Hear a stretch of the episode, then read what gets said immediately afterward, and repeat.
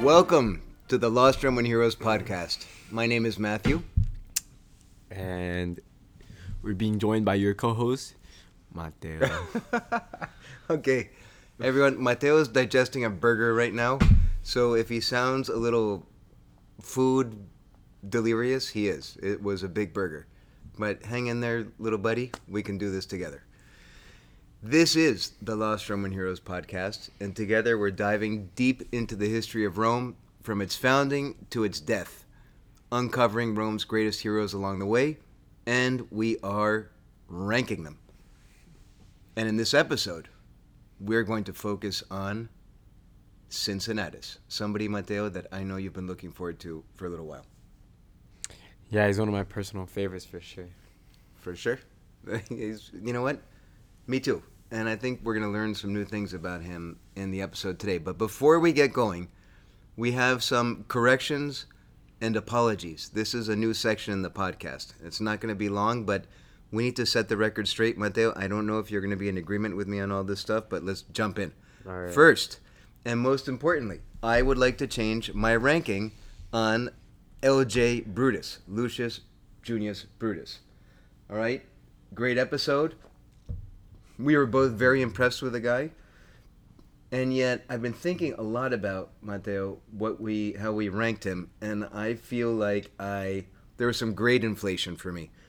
You don't need to change your ranking, but I just want to remind you of how we ranked him. Okay, we gave him a 61.5. Excuse me, sorry. Yeah, 61.5, uh, which was. No, we gave him actually a 79 because you, and I score. both ranked him extremely high on military and on the coolness factor, and I want to change my score. You don't need to change yours, but I'm just saying in military, I had ranked him a seven. I want to rank him a three, and I want to rank him a three because we know of one battle he fought, and he died in that battle. He may have been bold, he may have been brave, he may have killed his enemy, but he himself was killed. It's the only battle we really know of that he fought in. And so, even though I think he probably did more things that weren't captured in the historical record, the reality is what we know he died in one battle in which he led the cavalry. So I'm giving him a three. That's true. You can keep him at a nine, which is I guess fine. I'd lower my score to. To what? maybe to a five, but I'd keep my cool factor. I don't know. Why Okay, you, fine. I don't know why Okay, you changed your cool factor. Okay, so Mateo's going to a five. I'm going to a three. I'm telling you why I'm going to change the cool factor a little bit because he just seemed like a very uptight dude. Uh, and uh, I think about other heroes that I consider cool, and he was a little, he feels a little calculated to me, like a little, I don't know. I, I had ranked him a seven previously in cool. You ranked him a seven and a half. I'm going down to a four because I think he was very effective. I think he did remarkable things. But is he this guy that I'm saying, man, I want to hang out with this guy because he is cool? I just, That- I, that's I not don't what I feel mean that- by cool. What, what do you mean by cool? I mean, making like a, an oath to uh, avenge his friend's wife while holding a bleeding dagger, like that's pretty cool. That and is cool. Killing himself with his cousin, I agree. like them killing each other. That's like out of a movie. Okay. All right. You convinced me. I'm going back to seven. So there's a new score for LJ Brutus. LJ, you're a 76% right now, which is a 60.5. You're still in the lead because Romulus got a 50 and Aeneas got a 46. But I feel much better about this score. Thank you. And he's still in the Hall of Heroes. Yeah, he's the the only guy one. in the Hall of Heroes. Okay, cool. Correction done on LJ Brutus. Correction number two.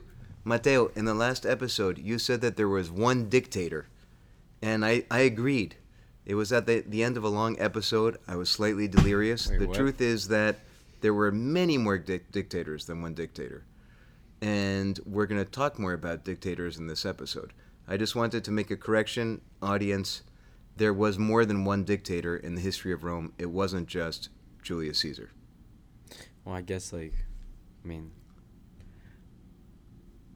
I guess like Mark Antony could also like there was like little dictators, but I meant like the whole. I guess I didn't know. I'm wrong. I'm Yeah. just- admit when you're wrong. And and you know what? Uh, I learned more about it researching this episode, so we'll get into it. Uh, and the, two apologies before we move on. Number one, we received feedback uh, from your mother that I was spending a lot of time talking about a map that nobody could see. So in the future, when we mention maps, I'm not going to harp on it and dwell on it and talk about it uh, uh, when nobody else can see it. So, so sorry about that. We wasted precious seconds. And finally, apology. The last episode was too long. It was almost an hour. It was actually a little Too bit more than an hour. We have to keep it a little more short? I think, well, let's try to target 45 minutes, and if there's too much material, there's too much material. But I mean, we could do like 30 to 45, and if there's way too much to talk about still, we could just do like two episodes. yeah, I, good point. I actually think that there will be some 20, 30 minute episodes because people are heroes, but we don't know much about them. But let's shoot for 45 minutes. And as you said, if there's somebody that is so unbelievable, where we have so much history to talk about, we can always stretch it to two episodes. That's that's not a big deal. Okay, that's it for the corrections and apologies. Let's move on to Cincinnatus, and let's start as we always do with the historical context. First of all, we orient ourselves on the map and in history. Okay, in the map, I'm just going to say we're still in the city of Rome. I'm not going to talk about the map. The year is 518 BC. Mateo. The last episode on LJ Brutus was 508 BC. So we're starting 10, 10 years, years before. before. Yeah. 10 years before. So Cincinnatus, the candidate for hero in this episode, is a little bit younger than LJ Brutus. He was 10 years old when all the craziness went down when LJ Brutus expelled the last king of Rome. Mm-hmm. And Cincinnatus's full name is Lucius Quinctius Cincinnatus. A lot of Luciuses. There are a lot of Luciuses, and I heard somebody the other day in another podcast pronounce Lucius as Lucas. I'm not going to do That that. doesn't sound right to me. It doesn't sound right to me either. Lucius sounds better, so let's go with Lucius. So he was born in the last decade of the Roman monarchy in 518 BC. Cincinnatus means curly haired. Really? I'm a Cincinnati son. You are a Cincinnatus. So are you. Mateo Storm Cincinnatus. So are right. you. And I am too. So Cincinnatus's family, the Quinctius family, or gens, was from Alba Longa. You remember Alba Longa, right?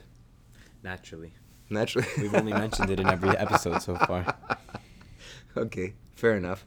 So the family was from Alba Longa, and they were moved to Rome by the third king of Rome, Tullus Hostilius, about 150 years before Cincinnatus was born. That's nice of him. Not certain why he moved them. Maybe he liked them, wanted them nearby. Uh, I'd like to think that it was Like Oprah. the gesture of a friend. Why Oprah? Because she gives things out for free. Like, she's very like charitable. I don't know. Maybe King. I'm I'm hearing the burger talking right now as you're trying to digest. Leave me alone. So the Quintius family, by the way, the, it was a big family then, and this family was still producing prominent generals and poets and politicians in the early imperial period. So they were around for a very long time. So Cincinnatus was born in 518 or 519, about 10 years before LJ ejected Tarquinius Superbus from Rome. We don't know a ton about his early years. In fact, we know very little, other than the fact that he was a member of this patrician family. Um, and on the on the subject of patricians, remember Mateo, we had patricians, which were sort of the upper class, the nobles, and then we had the plebeians, who were everybody else. Right. And back in these days, only patricians could be consuls. So remember, the first two consuls were our buddy LJ and Collatinus, Mm-hmm. and for decades, only patricians could serve in that post, uh, which was invent- invented by LJ when Cincinnatus was 10 years old. So we know that he was a privileged kid. He was born to a very noble and wealthy family. He was probably very well connected. We don't know a lot else. We know that at some point along the way he married a woman named Priscilla, and we know that he had at least one son whose name was Queso. His name was sorry, we're laughing. His name was Queso, which uh, means cheese in in Spanish. So he had one son named Cheese, and we basically we, The Mexicans. he's yeah. Oye, queso. Yeah, I like that. So that's all we know, pretty much until the time the guy turns 60 years old. And what happened when he turned 60?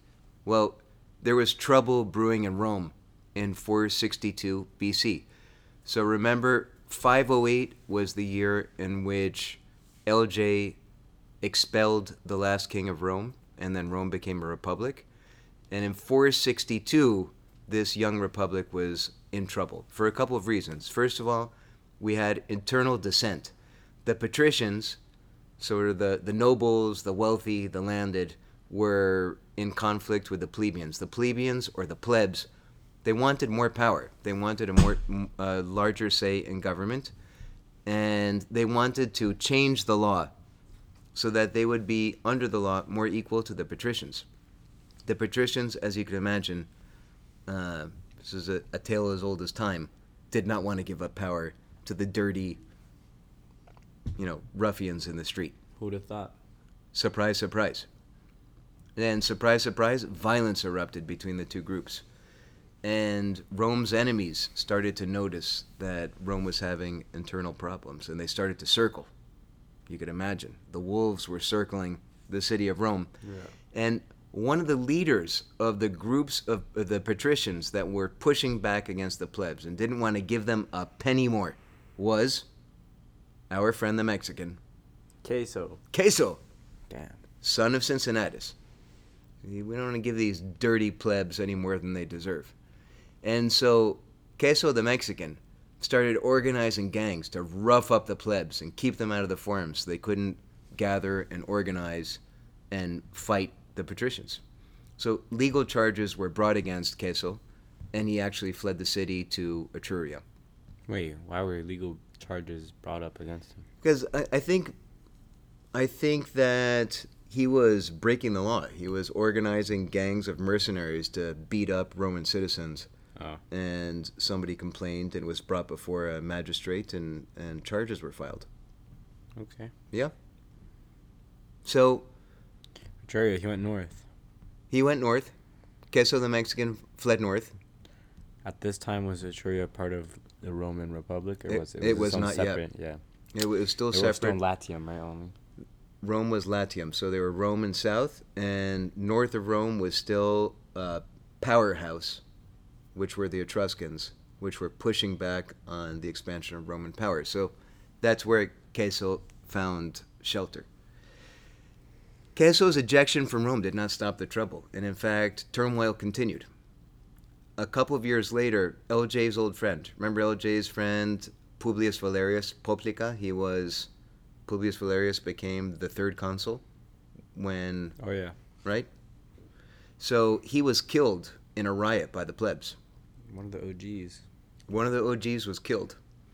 And Cincinnatus was called on then as a general to come into the city and try to end the rebellion. And and he did. He came in, he tried to calm things down, probably had some people arrested, and then he went back to his farm. That's the first mention we have of Cincinnatus, but it's not his grand debut.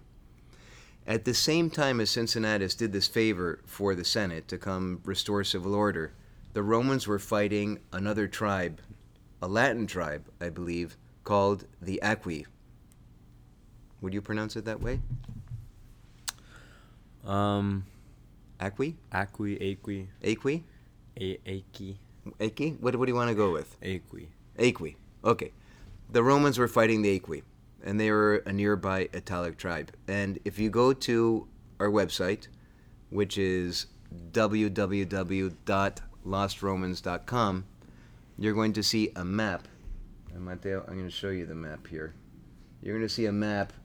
I'm not going to talk about the map too much, but that shows the location of the Aqui to the city of Rome.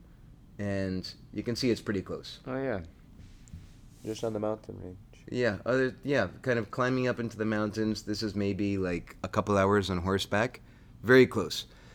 So the Aequi were vicious or very effective in the field, and they were starting to get the upper hand.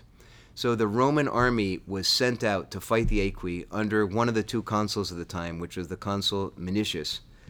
And he was surrounded by the enemy in the Alban Hills. And the Alban Hills is the area east of Rome where the Aequi had their uh, territory, home, homeland. And the army was completely surrounded. Things looked dire. It looked like the Roman army could potentially be completely devastated, uh, annihilated by the Aequi. But a few Roman horsemen managed to escape Mateo, and they rode to Rome, and they warned the Senate of the disaster that was about to befall them. Now, one of the things I didn't understand about this is there were two consuls at the time. One was Minucius, who was out there being surrounded and on the verge of utter destruction. The other consul's name was G. Nautilus Rutilus, and for some reason he was out there with his own army and yet he couldn't help the main army and he sort of uh, somehow wound up scampering back to rome as well so Hmm. the senate called an emergency Fishy. session fishy right? It's very weird Yeah. right i couldn't figure out why but the senate saw that the very republic was at was fighting for its life and it called an emergency session and it decided to appoint one man as dictator. Oh yeah, it's true that that was um, I forgot about that. Uh, Yeah. I feel like an idiot that it was like a six month like emergency dictatorship. Exactly. That's what they gave to Julius Caesar. They gave it to him, right? They did give it to Caesar, but to many people before him as well. And I feel like an idiot too because when we talked Come about it last on. week, it just didn't pop into my head. It's rudimentary. So let's talk about this thing. But, anyways, they appointed Cincinnatus as dictator for six months. So, what was a dictator? A dictator, as you just said, received the full powers of the state for the purpose of resolving a specific issue, and just one issue. These were not broad powers. These were not for six months you can do whatever you want. No, no, no, no. For six months, you have all the power you need to fix a problem that Rome is confronted with. And during that period of time, a dictator was still sort of controlled and accountable to the Senate. Um, and his power was strictly limited to focusing on the problem at hand. And this is something kind of cool, by the way. It reminded us, reminded us, reminded me of recent U.S. history. Dictators could be prosecuted after their dictatorship was up if they were naughty. Hmm. Does that remind you of something or someone? We're not going to talk about Uh, politics. yeah, let's, not, talk about politics. let's not go into politics. Okay, sorry, that was just, that was a leading question. I apologize. Come on, man. Anyways, You're trying to set me up. I'm sorry. I'm I need sorry. to go to college. No, no, no, no. You're right. You need to go to college. No politics, or at least no current politics here. So, a dictator could be nominated for the dictatorship for very specific reasons, and those reasons were as follows: Re gerundae causa. That's for military emergencies, or comitiorum habendorum causa, which means you could nominate a dictator to hold elections. You could nominate dictators for uh, clavi figendi causa, which is for a very specific religious reason. They could be named to quell sedition, to establish a relig- religious holiday, to hold the Roman Games, for special investigations, or in one very unique instance, to appoint senators. So you could have a dictator appoint senators, which they did after the Battle of Cannae, when most of the Senate was completely wiped out in the Second Punic War. We're going to talk about that. So, dictators have always been around, Mateo. You and I were both wrong. We spaced out last week. I think we were a little tired. But they've been around since the earliest earliest days of the Republic. They would exist until the Second Punic War, and they would return again with two guys, Sulla and Caesar, and then never again. So that's a little note about dictatorship. So back to Cincinnatus now and the war versus the Aquis. So the Senate decided to appoint Cincinnatus as dictator. But guess what? What? Cincinnatus didn't know. Why? Because he wasn't present at the meeting. He was not present at the meeting. He was in the city of, uh, not the city of Rome. His He- He, was on his farm. He was plowing. So the Senate, you can imagine these guys extremely panicky. They have a good, maybe sort of a cushy life They feel that it might be coming to an end. They need Cincinnatus. And they sent a senatorial delegation out to Cincinnatus's farm to tell him the good news. when Cin- Cincinnatus saw them walking across the field, he said, Hey, boys, is everything all right? And the senators responded, This is a great response. Politicians are always politicians.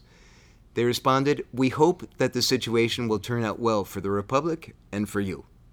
that was, that was, and then they told him, Good news, we've declared you dictator. Now, this is crazy. Cincinnatus at this point was 60 years old. Six zero. Back then, that's like you're basically 90 back then. He's ancient. He's ancient. And it, it also makes me think about this hole in history. For the Senate to have declared this guy dictator, he must have been truly exceptional. He must have accomplished remarkable things. For sure. In, Which in, we'll never know. which we'll never know because what we know of Cincinnatus essentially begins right now. The Senate shows up on the farm, he puts down the plow, he's told that he's a dictator, and Cincinnatus accepted the appointment. Whereupon he called to his wife and said, "Please bring me my toga." He was naked? no, he wasn't naked, but Oh. he was he was probably wearing a pair of shorts and, and like a work shirt. But he said, "Please bring me my best white toga." Wife went into the house, came out with a white toga. Uh, I don't know if he bathed or he just threw it on top. And he said, "Okay, let's go. I'm ready to go to Rome and accept the appointment." So they surrounded him with bodyguards, and the delegation, the the, the ambassadors from the Senate and Cincinnatus returned to Rome. And when he got there, he went right away to the field of Mars, Campus Martius, Ooh, yeah. Like muster some men. to start mustering the men. He called upon all able bodied Roman men, everybody that was old enough to serve, to appear that same day. And he appointed someone, perhaps a friend or a colleague, whose name was Lucius Tarush, Tarutius? Tari, Tarusius? Lucius Tarusius? That's, Tar- I don't know. I'm going to go with Tarusius. Whatever happened in queso? As, I don't know, queso. you never get to mention it again. I've I don't know if the Mexican cheese comes back or not. But let's stay tuned. Let's wait and see. Sorry, sorry, sorry. So Lucius Tarutius was the master of horse, and the dictator was Cincinnatus. He raised whatever troops he could that very same day, and on the next day he marched from Rome with this army that he just No training? Just, zero training. wow. I think the Romans at that point were really badasses. I think they were hard. And they're probably just like, probably all of like these little tribes are just like Spartans, like, where they were just, they were all like, like, like being a man, like having a martial education is probably part of your life. I think you're probably right. And when they weren't fighting, they were farming, so. They were farming. They weren't sitting on the rear ends. They were Yeah. like scraping the earth and, and planting and moving rocks, and they were tough. So he took all these guys, his impromptu army, and he marched out. He marched out of the of the of the city to go encounter the Aquis and to relieve the Roman army that was besieged.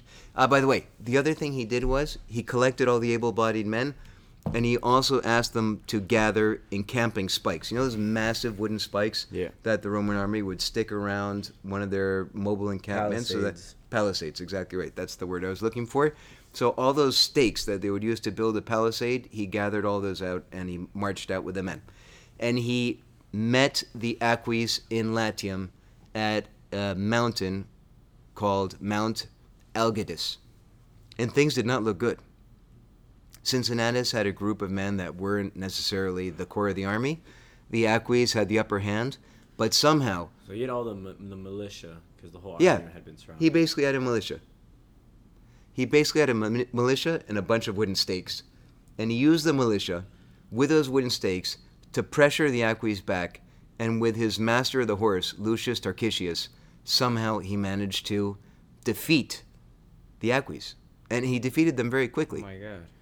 Just like, um, just like that movie that I'm thinking of.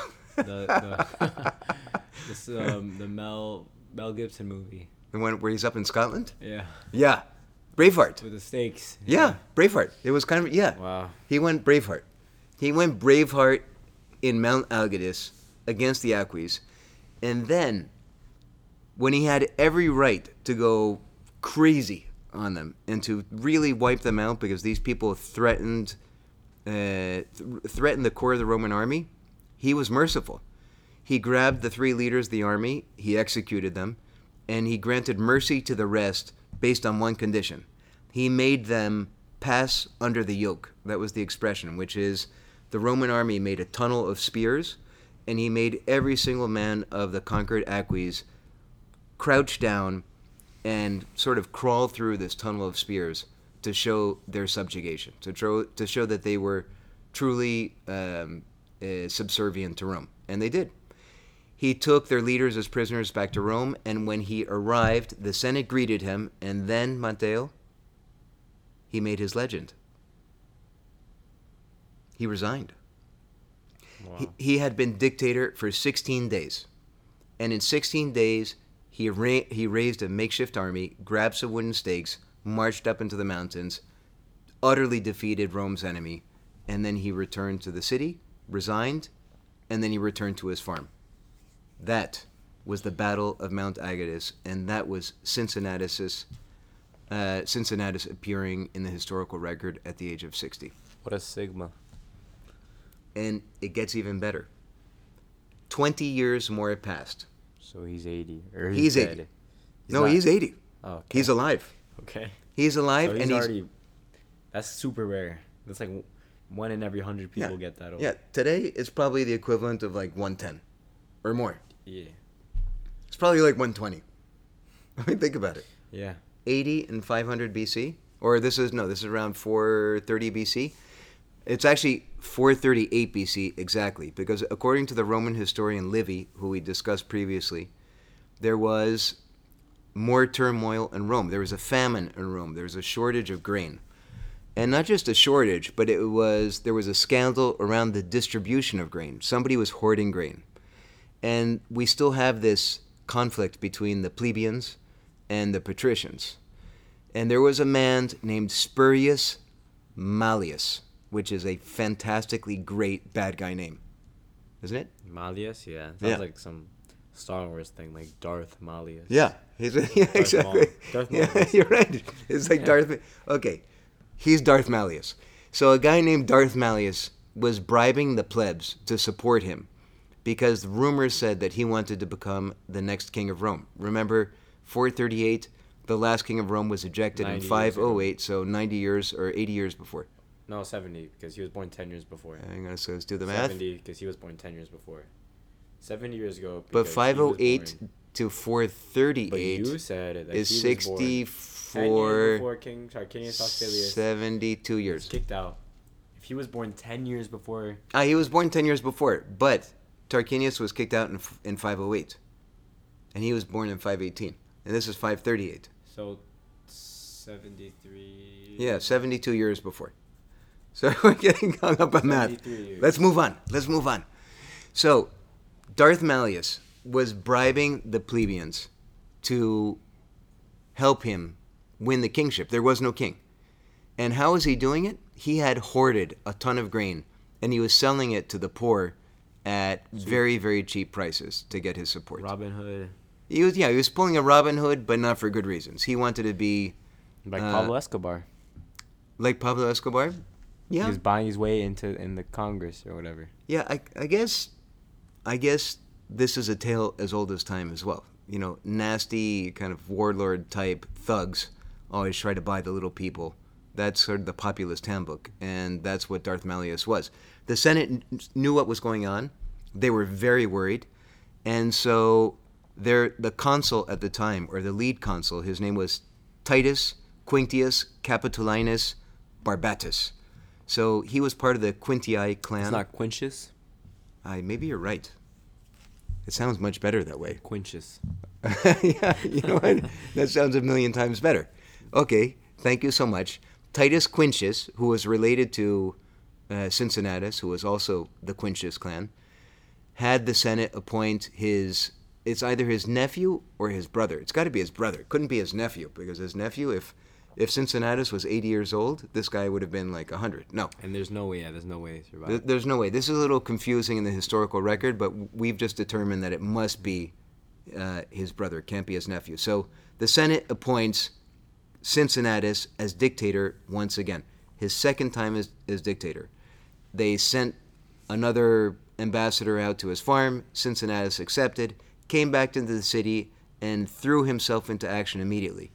First, he garrisoned all the hills of the city, the Capitoline, the Aventine, uh, and the Palatine. He appointed a new master of the horse, and by the way, this has got to be one of the coolest names of all time. Gaius Servilius Structus Ahala. It sounds like he's Arab. It sounds either Arab or he's from Ethiopia or but crazy, crazy name. Ahala. So awesome. Ahala Yeah. became Definitely Arab. became master of the horse, and Cincinnatus issued orders for Darth Malleus to appear before him. So he's like, "Listen, I've got you surrounded. I have all the hills of Rome garrisoned. I have guys at the gates. Darth Malleus, show up and let's have a little chit chat." And when Cincinnatus's men approached Malleus, Malleus pulled out a knife and threatened Ahala Damn. and he fled into the crowd. Ahala is no one to be trifled with. He leapt into the crowd, pursued Darth Malleus, and killed him. I don't know if with Malleus's own knife or with his own sword, but he pursued him and killed him right there in the forum, I think, in front of the crowds. So that was the end of the insurrection, but not the end of this story. Ahala was brought to trial for exceeding his authority, and he was exiled. So the Romans, impressive, right? They stuck with the law. Good boys. Good boys. Cincinnatus resigned his dic- dictatorship after 21 days. So this guy had complete and absolute power in the Roman Republic twice in his life, and he kept it on the first time for 16 days, the second time for 21 days, and then he returned to his farm. An interesting little legend that's an asterisk to this story. Around this time, there was a man in Rome called Capitolinus, and he had a son in the military, and his son was accused of military incompetence. So I guess he was in the army, and he was accused of being a complete loser, incompetent loser. And he was actually brought to trial. Imagine these these guys didn't mess around. And Capitolinus testified at the trial, and he said, "Okay, you can convict my son, but if you do, who amongst you is going to be brave enough to go out to the farm and tell Cincinnatus about it? And you're going to break his heart." Now, I don't know what the connection was between the son and Cincinnatus, but apparently Cincinnatus was such a legend and he was so revered in Rome that the jury acquitted the coward because they didn't want to tell Cincinnatus the bad news. What if gives- there was no connection? Maybe I don't know. Maybe there was no connection. I'm not entirely certain, but I thought it was kind of a cool story. So Cincinnatus is back on his farm. He died a few years later, around 430 BC. He was 88 years old. Jeez. So all of this He's crazy, a fossil, literally. yeah, he- was probably still there tilling the soil and turning over rocks. But if the last 28 years of his life were so unbelievably incredible, Mateo, imagine what the first 60 were like. It must have been pretty uh, glorious. Must have been epic. Oh, that really sucks. But we're never gonna know. We'll never know. But we know what he did from 60 to 88. That is Cincinnatus. The ancient Romans revered this man, and his legend resounded and recurred and was told through time. And in fact, his legend has had a huge impact on the United States of America. Did you know that? Really, Yes. Cincinnati. Cincinnati. So, yes. Curly yeah. heads. Yeah, Cincinnati. There is a city in the United States called A Cincinnati. wonderful city. A one. How One do you know be- if it's one wonderful? of the best cities? But you've never been to Cincinnati. Yeah, no, I, and I never want to go. Oh, Ooh. ooh. oh, that's bad. okay, to our listeners in Cincinnati, If there is any. I don't believe there are any today. Should we have any in the future, forgive them. forgive Mateo Storm. He did not mean what he just said. But beyond Cincinnati, which you're absolutely right, Cincinnati was named after Cincinnatus. We have something even more potent in sort of the American myth, which is George Washington. And I'm gonna I'm gonna draw this connection for you.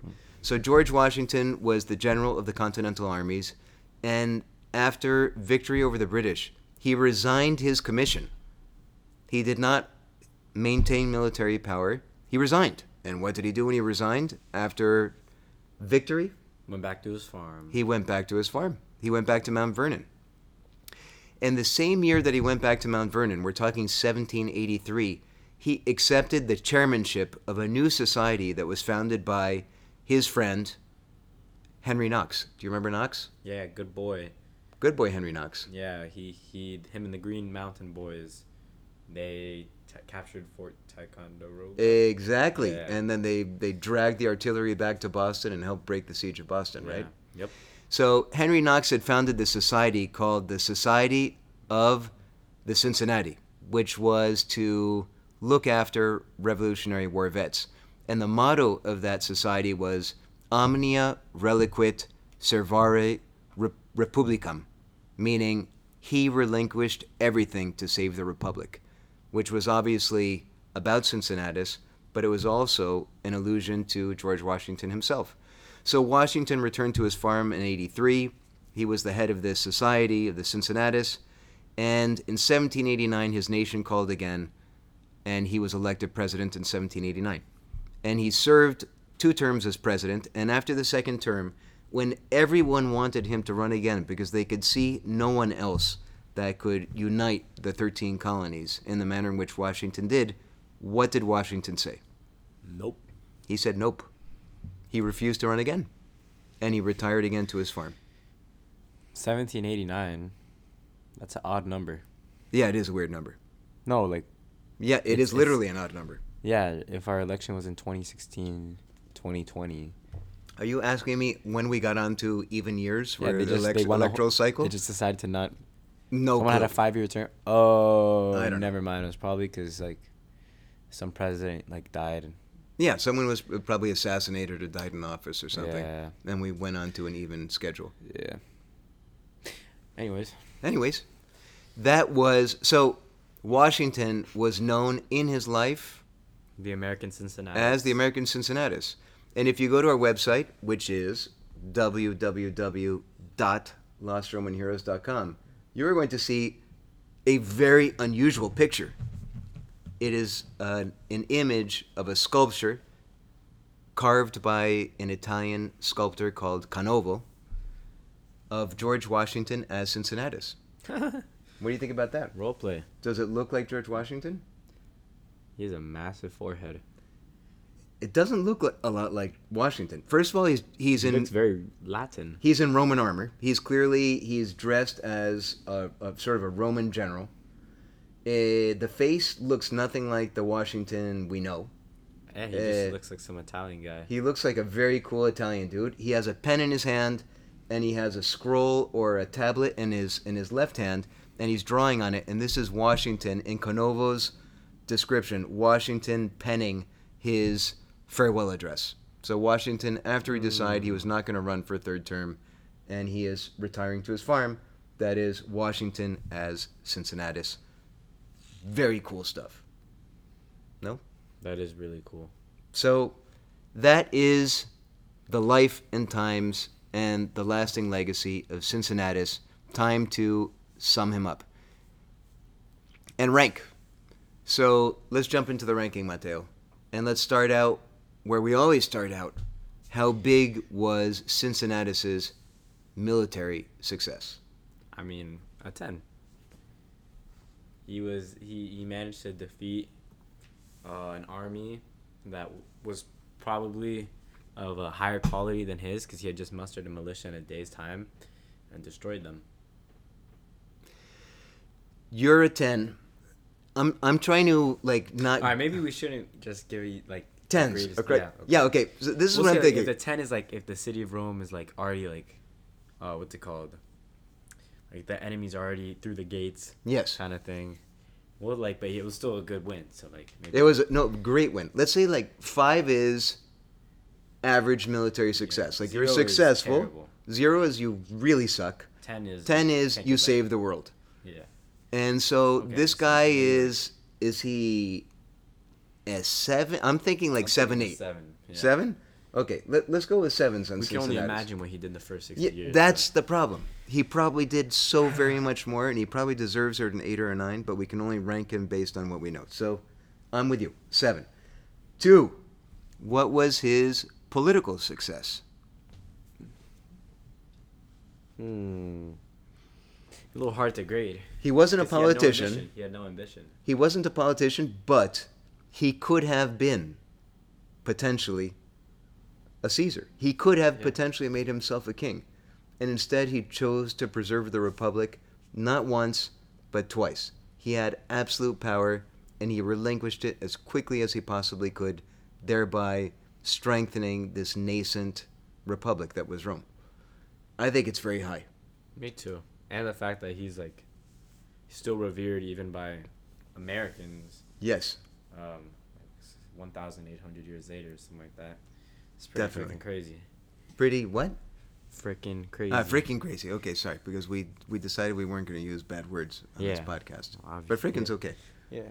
So extremely high. So is it a nine or is it a ten? I feel like ten is has to be I'd like say nine because he had no ambition. If he had like an ambition and then like he accomplished it, then it could have been a ten. But I'm gonna say Yeah. a nine. so. I'm going to agree with you because he didn't build, but he didn't take away. He He, preserved. Yeah. Okay. So let's give him a, a nine.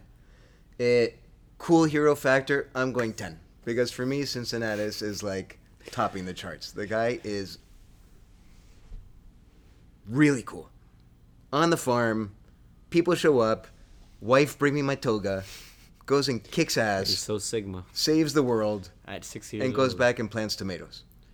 At six years old. Yeah, I'll give him a 10 too. I feel good about this 10. And so now, Cincinnatus's impact. So we've been talking about people that were instrumental in establishing Rome, establishing this republican concept in Rome. He did not do that. But what is his lasting impact? And in, in my mind, Democracy. The peaceful transfer of power for me it's more than democracy because we have people that were responsible for establishing the republic but this is about my job is done i'm i'm going to give up power because that's what the law Yeah. says i must do Yeah. Pretty virtuous. pretty timely wouldn't you say mateo Yeah, for sure. Something that a lot of people could learn from today. many many people and we're not going to name any names you're very far away from the mic could you roll yourself back in a little bit This, closer this conversation's making me come through.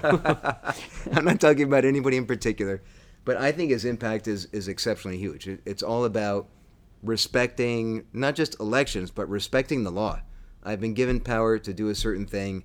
That time is over, and I'm giving the power back. I think that's huge. I think he deserves a tenure. Are we overgrading this guy? Okay, Uh, I'm going to give it.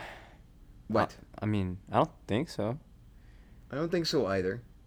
Okay. If you're a hero, you're gonna have a high score. You know okay. what I mean? I think he's a 10. But you know what? In terms of coolness, Maybe like an eight.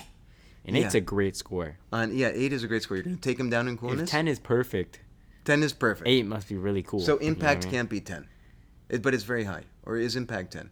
So I think impact is actually this is he is the pinnacle of of the responsible steward of government. So I, personally think he deserves a 10 in impact. Uh, coolness. We don't have a lot about him like in the field. What did he actually do? Like we have little in the way of details. So I'm thinking of maybe He's still- downgrading. he, was a, him. he was a badass, though, you know? He Like, was I'm saying very much eight. about us. He's just the silent You're guy. saying that, eight? A silent guy Okay. that they just call upon. I'm gonna go for a nine in coolness, and in terms of political,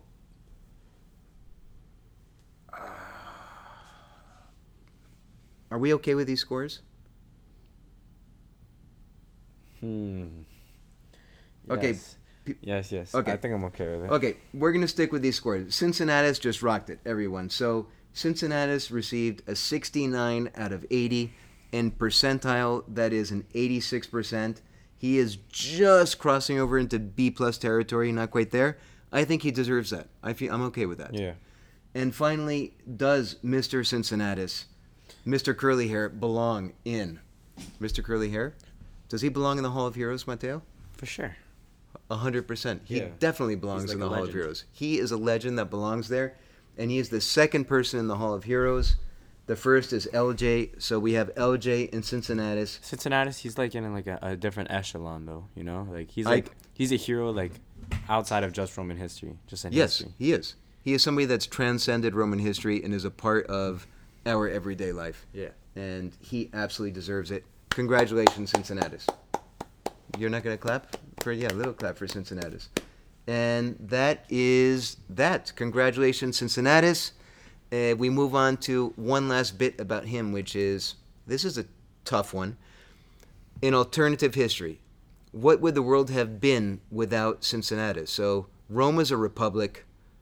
We have no Cincinnatus. How might the history of humankind have evolved without That him? might have. I, I mean, There's a few different outcomes. I mean, Rome could have possibly, um, possibly fallen under the the hands of a king once again, if Cincinnatus was never there to quell the rebellion. Uh, not the rebellion, but the the uprising, the grain guy. Yeah. The grain dealer. Yeah, guy, yeah. You know, or Darth Maul, Darth Mucius, Yeah. Darth uh, Malleus. Malleus. Or um, Rome could have fell to the uh, Aquiles. I forgot what they're called. Yeah, Uh, the history of the world. I guess with these early guys, it's all kind of the same mostly. You know, Rome would have never, maybe would have never turned into this big powerhouse, and we'd all be speaking Ara- um, A- Arabic. or or or or maybe. There's that, or maybe this concept of the republic would not have become so enshrined, and you wouldn't have had five years of 500 years of republican virtues uh, that would have been so firmly ingrained in in in history, lore, and law that it would have transcended the Roman Empire And gone to and, and gone to exactly right. So maybe his selfless acts were able to fortify, reinforce this concept of Republican virtue that lasts, for better or for worse, on some days better than others, in our world today. I agree with you. That's big. So, thank you, Cincinnatus. And it's time to move on to our finale and wrap up. First of all, I'd like to thank, we would like to thank our listeners. And amongst our listeners, we have new countries that are popping up every week, which is extremely exciting. Last week, we gave a shout out to Colombia, and Colombia still deserves a shout out. But this week, we have a few new, interesting little countries. Mm-hmm. Not little countries. I did not mean little. We have very few listeners. sorry, sorry, sorry. We have very few listeners in those countries. And so our footprint is little, but the countries are grand. And number one on the list for me, which I really love to see, was Jamaica, man. Jamaica. We have one download in Jamaica. Thank you so much. Please keep listening, Jamaica, and share it with your friends. We one, have one love. one love. We have one download in the UK, two in Germany. That's pretty exciting. Thank you so much, and and please spread the word. We'd like to, as a regular part of the podcast, share one or two of our favorite reviews. And Mateo, I'd I'd like you to read the first one. You have resurrected lost heroes. So impressive. The repertoire between father and son and their own personal take on such an extremely fascinating chapter of Rome, myth or real. Marvelous, light-hearted exchange between this duo, each contributing their individualistic evaluation of a puzzling piece of a segment of Roman history. Myself as a listener of this dialogue, whether by design or not, they made me feel I was in the room with them. I appreciate that. I was so engaged in this discussion. Hope you do more of this. Yoda a gunner. Oh, Yoda gunner. That that's a great one. That's a great one. All right, I want to read one too, which I just stumbled across. I thought it was so cool. This is by Okay, this person left their full name. I don't know if they intended to, so I'm not going to say the full name. I'm going I'm just going to use the first name, which is William. One for the ages in the future. Who knew Roman history could be so fun and engaging, peopled by the likes of Hector from Cuba and Paris Hilton? The hosts are third and fourth generation, all things Rome geeks. This podcast will serve well the fifth generation of their family, but in the meantime, it will keep the rest of us learning and laughing. Matthew and Mateo evidence mutual respect and a deep passion for history, asking probing questions and making intriguing connections.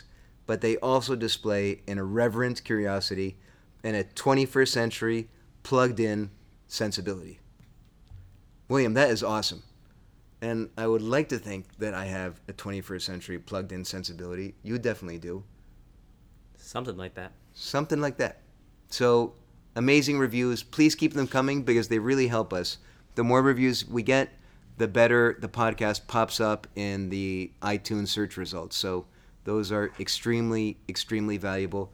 Also, valuable is the feedback that you're giving us. So, please continue to give us feedback. We get emails, we get posts, and we love it. And that is it for this episode. Next week, we have another big episode on Mr. Marcus Furius Camillus. Does that ring any bells for you? Is this supposed to? Not yet, but we're gonna do some research, and next week should be fun. This is gonna. Also pretty old. Jeez. Yeah, he's gonna blow your mind. So, thank you so much, everyone. This is Matthew and Mateo signing off, and we'll see you next week.